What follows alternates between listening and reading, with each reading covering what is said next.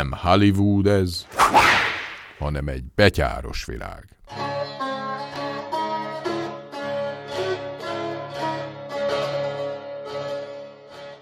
Mi alkalmazkodás Magyarországon?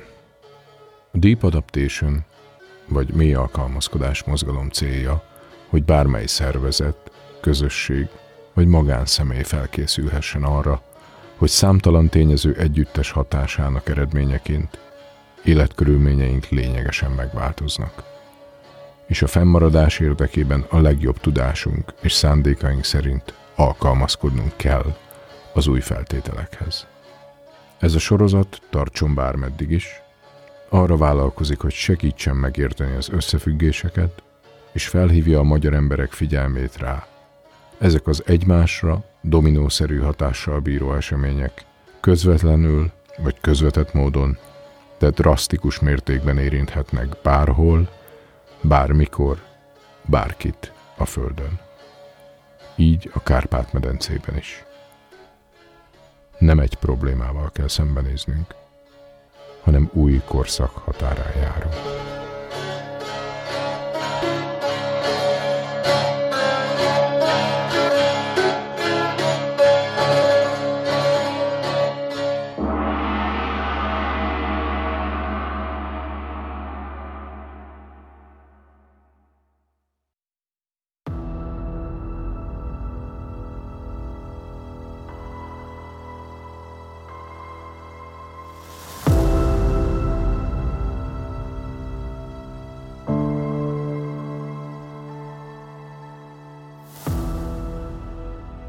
Miért tart a körülöttünk lévő világ az összeomlás felé?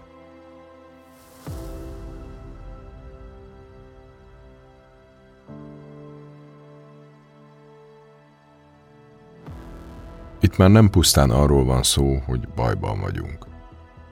De az általunk okozott, felmérhetetlen és folyamatosan zajló pusztítás következtében egy olyan irányba sodródunk tehetetlenül, amelynek következményei mindannyiunkra nézve elkerülhetetlenek.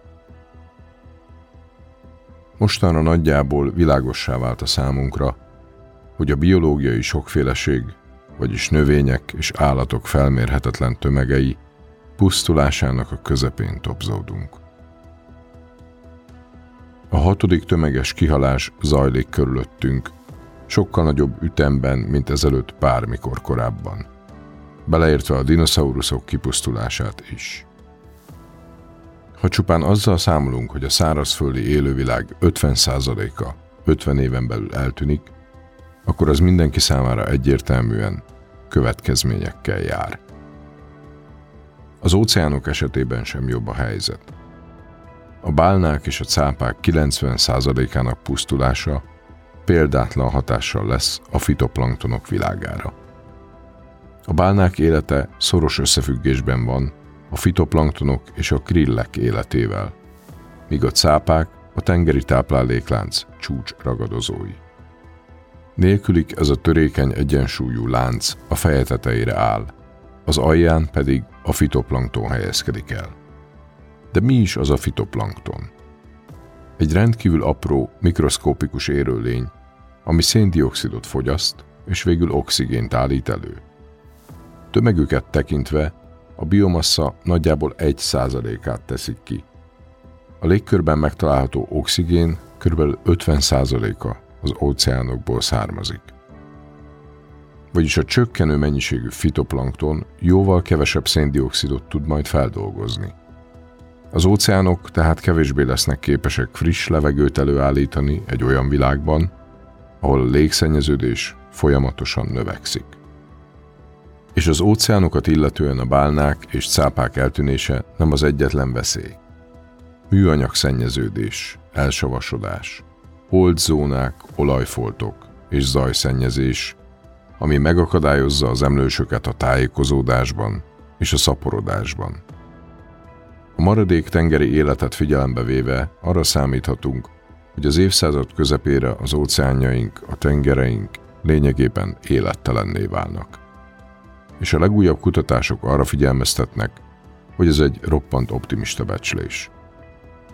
Amennyiben ez megtörténik, vagy csak megközelítőleg hasonló helyzetbe kerülünk, akkor az emberiségnek nem lehet jövője.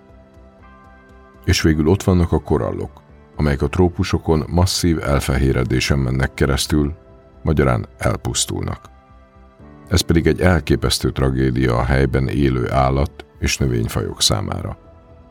A trópusi korall nem kifejezetten jól alkalmazkodik a nagyobb hőmérsékletváltozásokhoz, ugyanakkor életbevágóan fontos része az óceáni ökoszisztémának. Azután ott van a hideg és meleg víztömegek kiegyensúlyozott ritmusú cseréje. Az olvadó gletszerek hatására ez a rendszer is megdöbbentő sebességgel változik. Ez pedig közvetlenül hatással van a nagy óceáni áramlatokra, amilyen például a golf áramlat. Amennyiben ezek nagyon lelassulnak, vagy esetleg megállnak, az drasztikus hatással lesz az általunk ismert éghajlatra. A kisebb párolgás kevesebb felhővel, így kevesebb csapadékkal jár majd. Nem csak az óceánokban, de a szárazföldön található élőlények közössége is szenved. Akár mondhatnánk azt is, hogy haldoklik. A legtöbb megművelt területen a termőtalajban található élet 95%-a eltűnt az elmúlt 60 évben.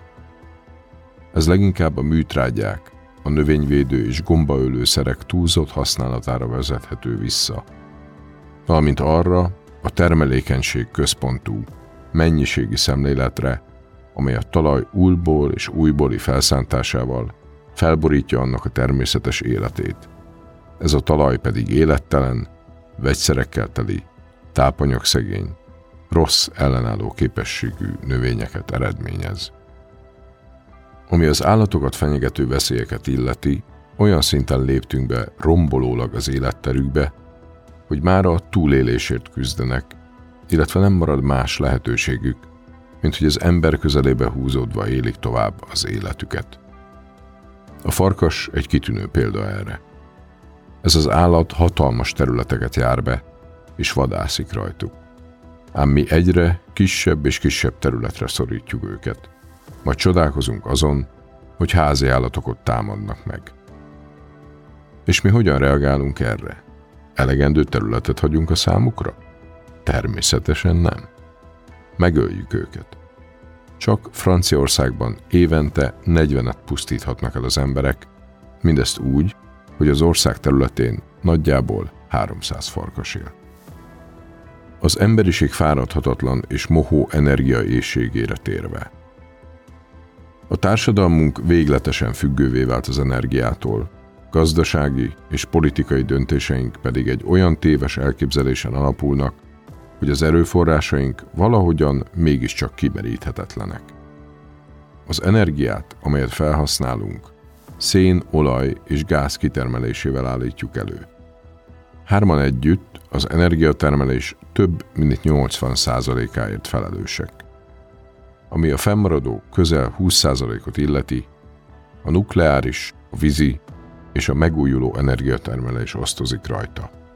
Ma a megváltást az utóbbi háromtól várjuk, amelyek az arányok alapján jól láthatóan ellenyésző hányadot tesznek ki az energiamixből, és valójában rendkívül távol állnak a tökéletes, vagy akár az ideális megoldástól mert ezek a formák ugyan nem járnak káros anyag kibocsátással, van egyéb hátulütőjük elég, de a megtermelt áram tárolása már komoly problémát jelent. Hiszen ha csak nem kizárólag fényes nappal használnánk a napelemekből összegyűjtött energiát, és éjszaka nem, akkor ez így nem megoldás. És gyanítom, nem ez a terv. A legkevésbé szennyező energiaforrás ma a nukleáris és a vízi energia felhasználása ám ezek jó néhány egyéb problémát rejtenek magukban. Sugárzó nukleáris hulladék keletkezése és reaktorszivárgás az atomerőművek, környezet és élőhely pusztulás a vízi erőművek kapcsán. Röviden szólva olyan, hogy tömeges mértékű tiszta energiaelőállítás nincsen. Egyszerűen nem létezik. Az olajkutak az előzőekhez képest viszonylag gyors megtérülést ígérnek meghatározott összeg, a kitermelt hordonkénti olaj és a termelésre fordított hordónyi érték hányadosaként.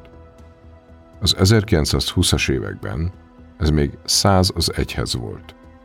Mára ez az érték 10 az egyhez körül jár, sőt, egyes esetekben már a 4 az egyhez arányt is eléri. Röviden többet és többet fogyasztunk úgy, hogy közben kevesebbet és drágábban termelünk ki. Az olaj használata még sohasem volt ennyire drága és nem hatékony.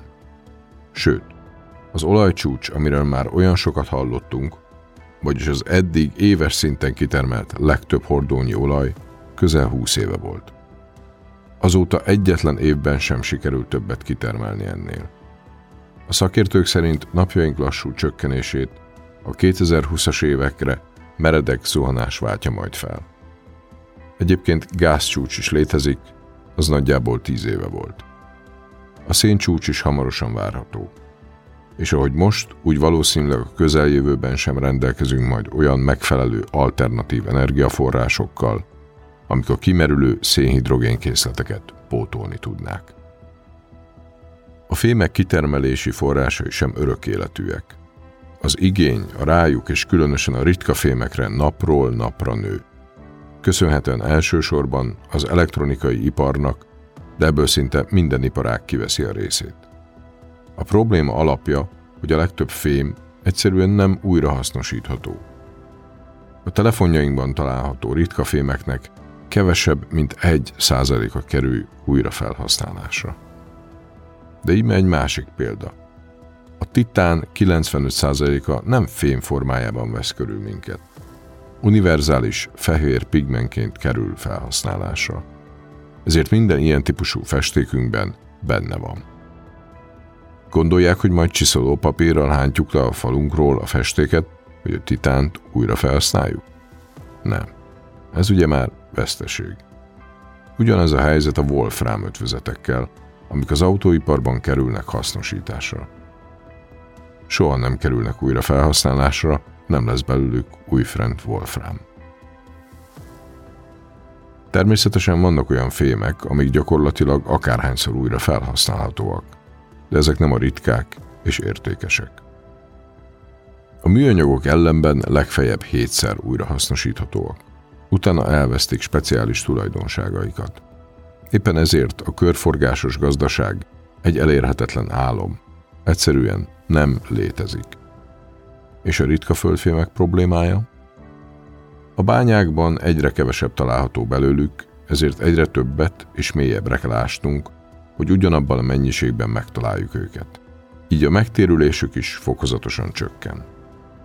És legyünk nyugodtak, a fémek kitermelésének csúcsa is elérkezik, idővel hiányra számíthatunk belőlük. Mindezeket figyelembe véve, az ezen fémekből létrehozandó, más energiaforrásokat pótoló napelemek, gépek, generátorok gondolata megtévesztő lehet. De mindig lesz egy közgazdász, aki meggyőz majd minket arról, hogy ez lehetséges, a cél elérhető. Nos, akkor most az állattenyésztésről. Az állatok szaporítása és etetése nagy mennyiségű vizet és élelmiszert vesz igénybe, amely erőforrásokat a saját ellátásunkra is használhatnánk, arra, hogy a meglévő termőterületekkel kapcsolatos függőségünket csökkentsük.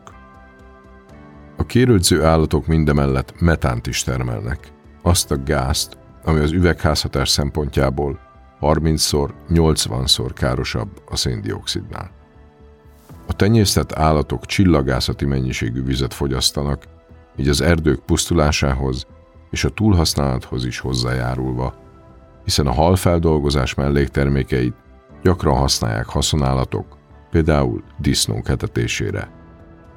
Ami a vágóhidat illeti, kevesen szeretnénk igazán átélni, mi is zajlik ott. Energiatermelés, fémbányászat, közlekedés, állattenyésztés. Mind-mind rendkívül jelentős mértékben szennyezik és terhelik a környezetet, így hozzájárulva a növekvő hőmérséklethez.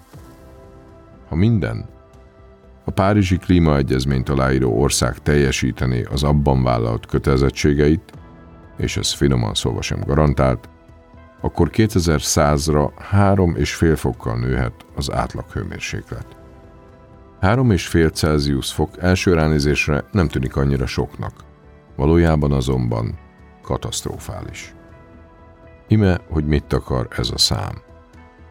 Az északi sark teljesen felolvad. Az óceánok térfogata megnő, ezért szintjük megemelkedik.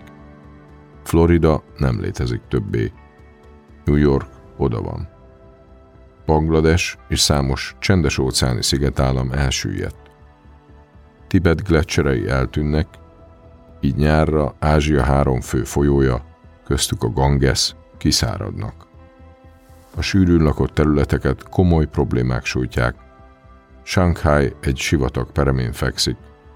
A mediterráneumban alig-alig esik az eső. A termőterületek eltűnése milliókat kényszerít arra, hogy észak felé induljanak, ahol a megmaradt erőforrások nem elégségesek nagyobb tömeg táplálására. Azoktól pedig, akik azt mondják, nyugalom, 2100 még messze van, csak azt kérdezem. Komolyan gondolják, hogy 2099. december 31-ig minden problémamentesen zajlik majd? Amennyiben a 3,5 Celsius fokos emelkedés forgatókönyve valósul meg, és egyesek szerint ez roppant optimista feltételezés, New York és Miami már 2050 körülre víz alá kerülhet. Egyéb lehetőségek közül 10%-os esélye van a 6 Celsius fokos hőmérséklet emelkedésnek. Ez az emberiség teljes kihalását jelenti. Amennyiben valaki úgy érezni, hogy 10% esély elég alacsony ahhoz, hogy nyugodtak maradhassunk, akkor arra bátorítom, hogy pattanjon egy olyan repülőre, amely 10%-os eséllyel nem éri el a célját. Valószínűleg kétszer meggondolná. Mi a helyzet a 200 fokos emelkedéssel? Ahhoz már elég szenet bocsátottunk a légkörbe, hogy 1,25 Celsius fokos emelkedést érjünk el, így ez 0,75 Celsius fokos rést hagy a számunkra, amíg a fenti átlag növekedést elérjük. Ahhoz, hogy ezt megakadályozzuk, a jelenlegi fogyasztásunkat és életszínvonalunkat hatodára kellene csökkentenünk, mégpedig azonnal. Nos, nem éppen azt tesszük, és kormányaink tervei között sem ez szerepel.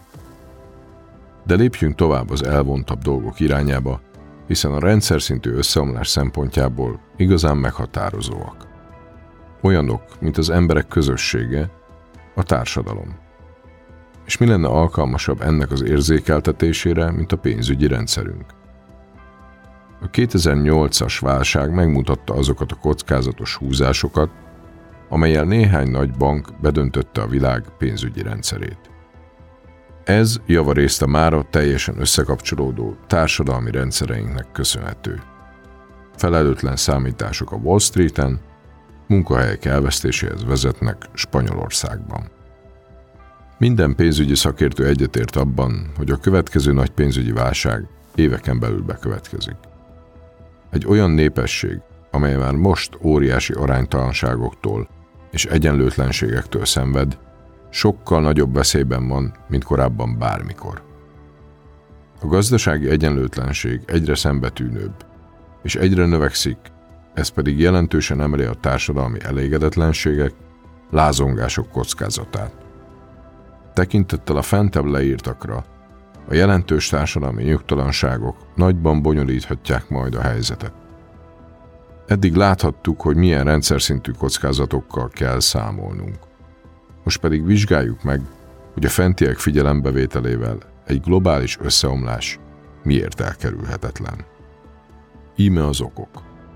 Az emberiség a felsorolt problémákat nem küszöbön állónak, hanem lehetségesnek és távolinak tartja, és elutasítja annak lehetőségét, hogy felkészüljön a változásokra, ahogy azt is, hogy a katasztrófa elkerülése érdekében esetleg megtegye a szükséges változtatásokat. Így kormányaink valódi lépései sem a kitűzött klímacélok elérésére törekszenek, hanem fenntartunk és építünk egy olyan rendszert, mely lassan, de biztosan elpusztít minket. Nagy és alapvető változások nem kezdődhetnek alulról, globálisan egyszerűen nem vagyunk eléggé szervezettek. Ime egy egyszerű példa. Valaki úgy dönt, hogy a környezet védelmében nem ül többé repülőre. Egy barátja a fogyasztás jelentős csökkentését vállalja. A nővére vegán lesz, az unokatestvére pedig csak biotermesztésű ételeket fogyaszt. Ezek a gesztusok egyéni szinten fontosak, de közösségi szinten jelentőségüket veszítik. A vegán tesó nem eszik húst, míg a többiek igen. A tett elenyészik. A haver lejjebb veszi a fűtést, míg a többiek ész nélkül nyomatják. A gesztus értékét veszíti. Hogy a sok apró cselekvés hatásos legyen, ahhoz tömeges jelenséget kell öltenie. Baráti csoportok összehangolhatják az ilyen jellegű cselekvéseiket, de egyéni kezdeményezések alapján nem igazán sikeresen. A lentről felfelé irányuló változás éppen ezért sikeresen nem kivitelezhető. És most képzeljük el, ahogy egy kormány veszi a bátorságot ahhoz, hogy olyan fundamentális lépéseket tegyen, amelyek az összeomlás előtt még valamelyest csökkenthetik annak mértékét.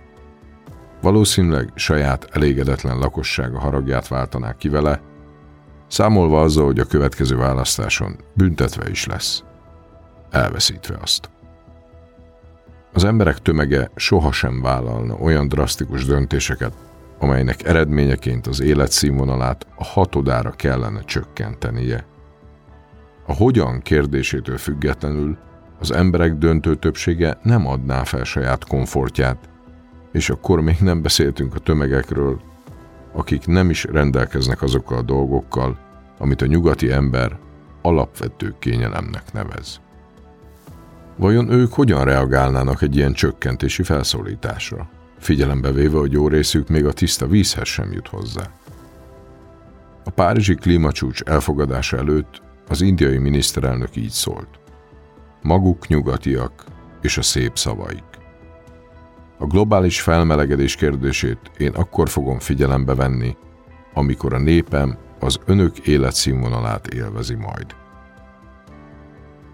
Az egyenlőtlenséggel szembeni harc egy sürgető kérdés, és a fejlett országok felelőssége, hogy jó példával járjanak elől.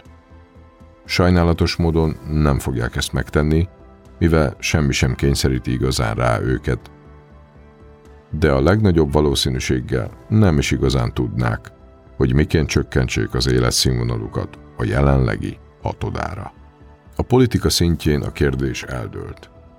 Legszembetűnőbb bizonyíték erre bármely kormányzati környezetvédelmi tanácsadó helyzete. Lényegében teljesen súlytalanok. A rendszer keretein belül kell mozogniuk, és meghajolni annak minden szeszélye előtt. A kormányzatunk, amely lényegében a társadalmunk tükre, valójában nem számol ökológiai szempontokkal, amikor tervez. Ezen a téren sem várható tehát változás. Röviden, az alulról jövő kezdeményezés túlzottan nagy vállalkozás, míg a politika változása lényegében nem reális lehetőség. Olyan holdpontra jutott a kérdés, amelyből nem látszik kiút. Vagyis az összeomlás elkerülhetetlen. És ezek után mit tehetünk mi? Folytatjuk az életünket, boldog és élhető egyszerűségre készülünk. Törekszünk a hulladékmentes, csökkentett fogyasztású, újra felhasználó életre. Igyekszünk a lehető legkisebb kárt okozni a környezetünkben, próbálunk helyi eredetű termékeket beszerezni, megtermelni magunknak a zöldséget és a gyümölcsöket, amiket elfogyasztunk, új képességeket és szaktudást elsajátítani, független és ellenálló kis közösségeket létrehozni. De mindenek előtt szem előtt tartani a legfontosabbat, amit tehetünk, hogy szeressük egymást.